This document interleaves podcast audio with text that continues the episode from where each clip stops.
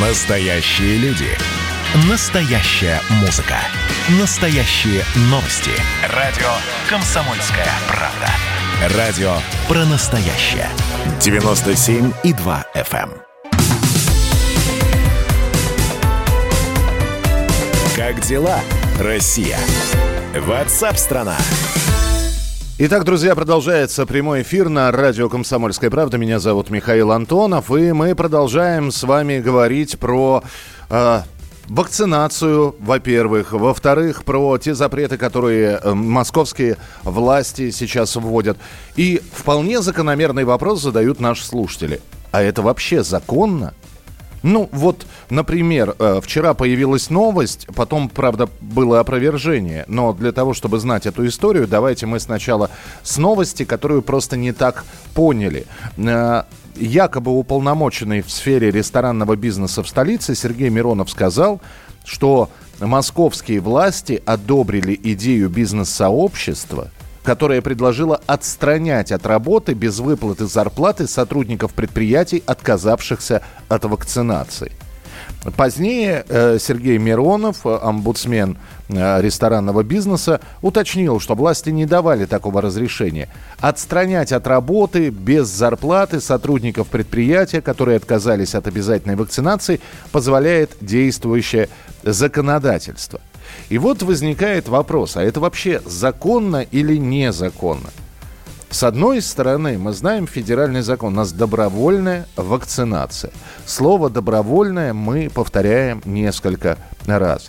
С другой стороны, появился указ, который сейчас говорит о том, что люди, работающие в сфере услуг, должны быть вакцинированы.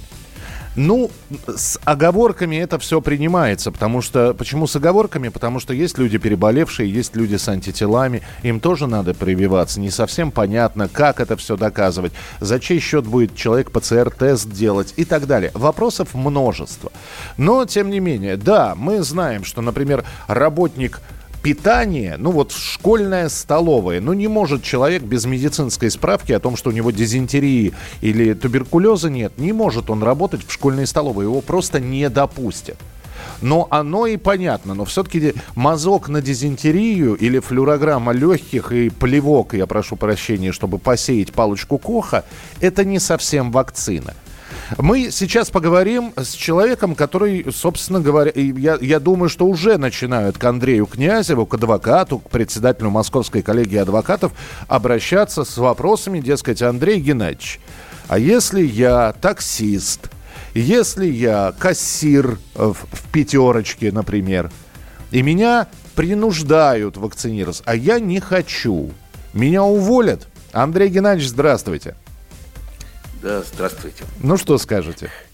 Ну, стоит сказать, что вот эта болезнь, она, честно говоря, попирает права человека по всему миру, вот, не только у нас. А у нас, я бы сказал так, что два незаконных акта борются между собой. Что был первый акт, да, вот этот указ? Получается, все перекладывается на работодателя работодатель, извините, нанимался э, за работу платить, да, вы нанимались трудиться. Он не, не, не, э, не может вмешиваться в вашу личную жизнь. Это медицина всегда являлась вообще сугубо, да, там при советской власти даже была охраняема медицинская тайна. Сейчас, получается, я как работодатель должен списки составлять, кто хочет, кто не хочет, да, там высчитывать процент. И работодатели совершенно правильно, видимо, да, в такие, их ставят в такие условия. Они говорят, а почему мы-то должны отвечать там штрафы до миллиона рублей?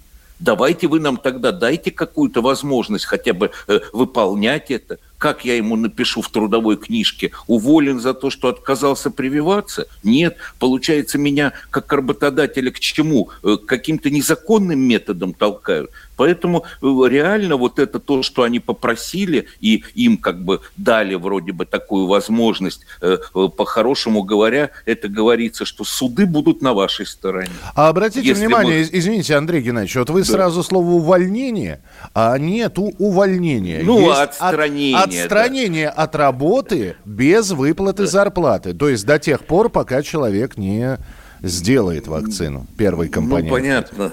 Но такого же в законодательстве нету, да, отстранения. Что значит отстранение? Я боюсь, что сделают так, как вот вы говорите, то есть приравняют это как к медицинским книжкам да, и э, тогда, конечно, будет еще, э, кроме э, законных там всяких методов, да, будет и уже есть черный рынок, так скажем, медицинских справок, там, э, что тебе нельзя прививаться, и уже черный рынок справок, что ты там привит или не привит. Угу. Вот это сейчас же всем дано медицинским учреждениям. Видимо, как-то это будет фиксироваться там на э, госуслугах и так далее. Но то, что это незаконно, ну, совершенно точно. Ну, ну, ну, а, ну а вот что, что делать? Что вот делать работодателю? На него вообще очень странно переложили. У нас, кстати, в этом плане вообще какая-то отличная от всего мира ситуация. В некоторых странах, э, как бы, да, как в США, там человек во всем, вот те государство не помогает и так далее. Там в Северной Европе, наоборот, социализм, государство помогает. А у нас сначала работодатель плати там за два месяца каникул, теперь работодатель, значит, это э, штрафы получай за то, что у тебя уборщица не вакцинировалась. Ну, что это такое? Подождите, а ответственность все-таки за работников, которые набирает работодатель? Ну, а как?